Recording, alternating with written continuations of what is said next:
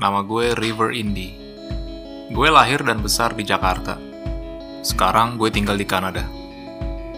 Kalau lu suka mempertanyakan sesuatu, di mana orang lain memandang hal itu tidak perlu dipertanyakan, maka podcast ini buat lu.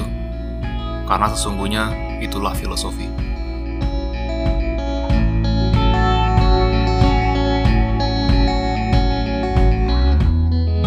Dan inilah renungan gue kali ini. Kenapa anak muda butuh filosofi?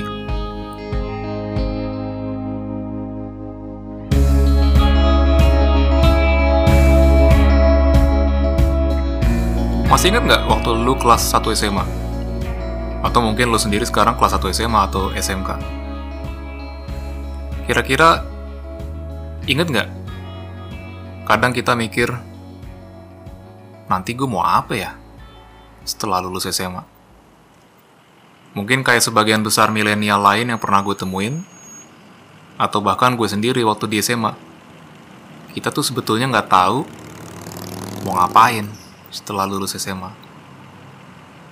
Sebagian besar orang mungkin mikir, ah itu mah wajar, namanya juga fase remaja, nanti juga mereka tahu sendiri.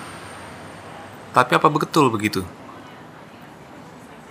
Di umur dua belas tahun, Malala Yousafzai dari Pakistan sudah berteriak secara lantang bahwa semua orang, termasuk perempuan, berhak untuk mendapatkan pendidikan. Taliban, grup ekstremis yang berpikir bahwa perempuan tidak perlu mendapatkan pendidikan, menembak Malala di kepala. Malala selamat dari maut. Di umur enam belas tahun, dia menjadi penerima hadiah Nobel termuda. Sekarang dia terus menyuarakan pendidikan dan kesetaraan antara pria dan wanita. Tapi kalau kita pikir-pikir, kok bisa ya Malala sudah tahu apa yang mau dia lakukan sejak dia dua belas tahun? Apa sih yang sebetulnya memotivasi kita untuk melakukan sesuatu? Apa sih yang membuat kita tertarik untuk mempelajari sesuatu? Apakah itu buku, video-video di YouTube, podcast-podcast bagus di Spotify? Pertama yang mau gue sebut mungkin bimbingan orang lain yang lebih tua. Buat elu yang suka nonton film, ada istilah parental guidance, yang artinya kira-kira bimbingan orang tua. Ini berarti ada beberapa bagian dari film itu, mungkin kekerasan atau politik atau kultural, di mana orang tua perlu menjelaskan konteksnya supaya anak yang menonton film itu bisa mengerti. Dalam hidup, parental guidance mungkin hadiah terbaik dari orang tua untuk anak-anaknya. Bukan motor, mobil, rumah, atau warisan lainnya, melainkan bimbingan dan kearifan untuk mengarungi kehidupan.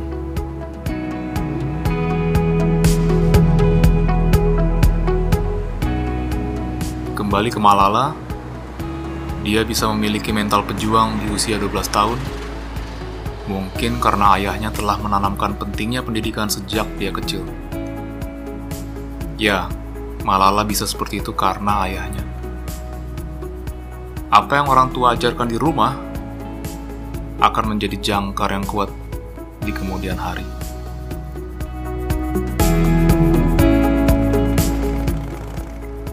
Mungkin sekarang lu berpikir, orang tua gue kayaknya banyak ajarin sesuatu kok waktu gue kecil. Tapi setelah gue inget-inget kok gue tetap galau ya waktu lulus S M A. Atau mungkin lu malah berpikir, wah, orang tua gue nggak ada inspiratif-inspiratifnya. Gue akan membahas ini di episode berikutnya.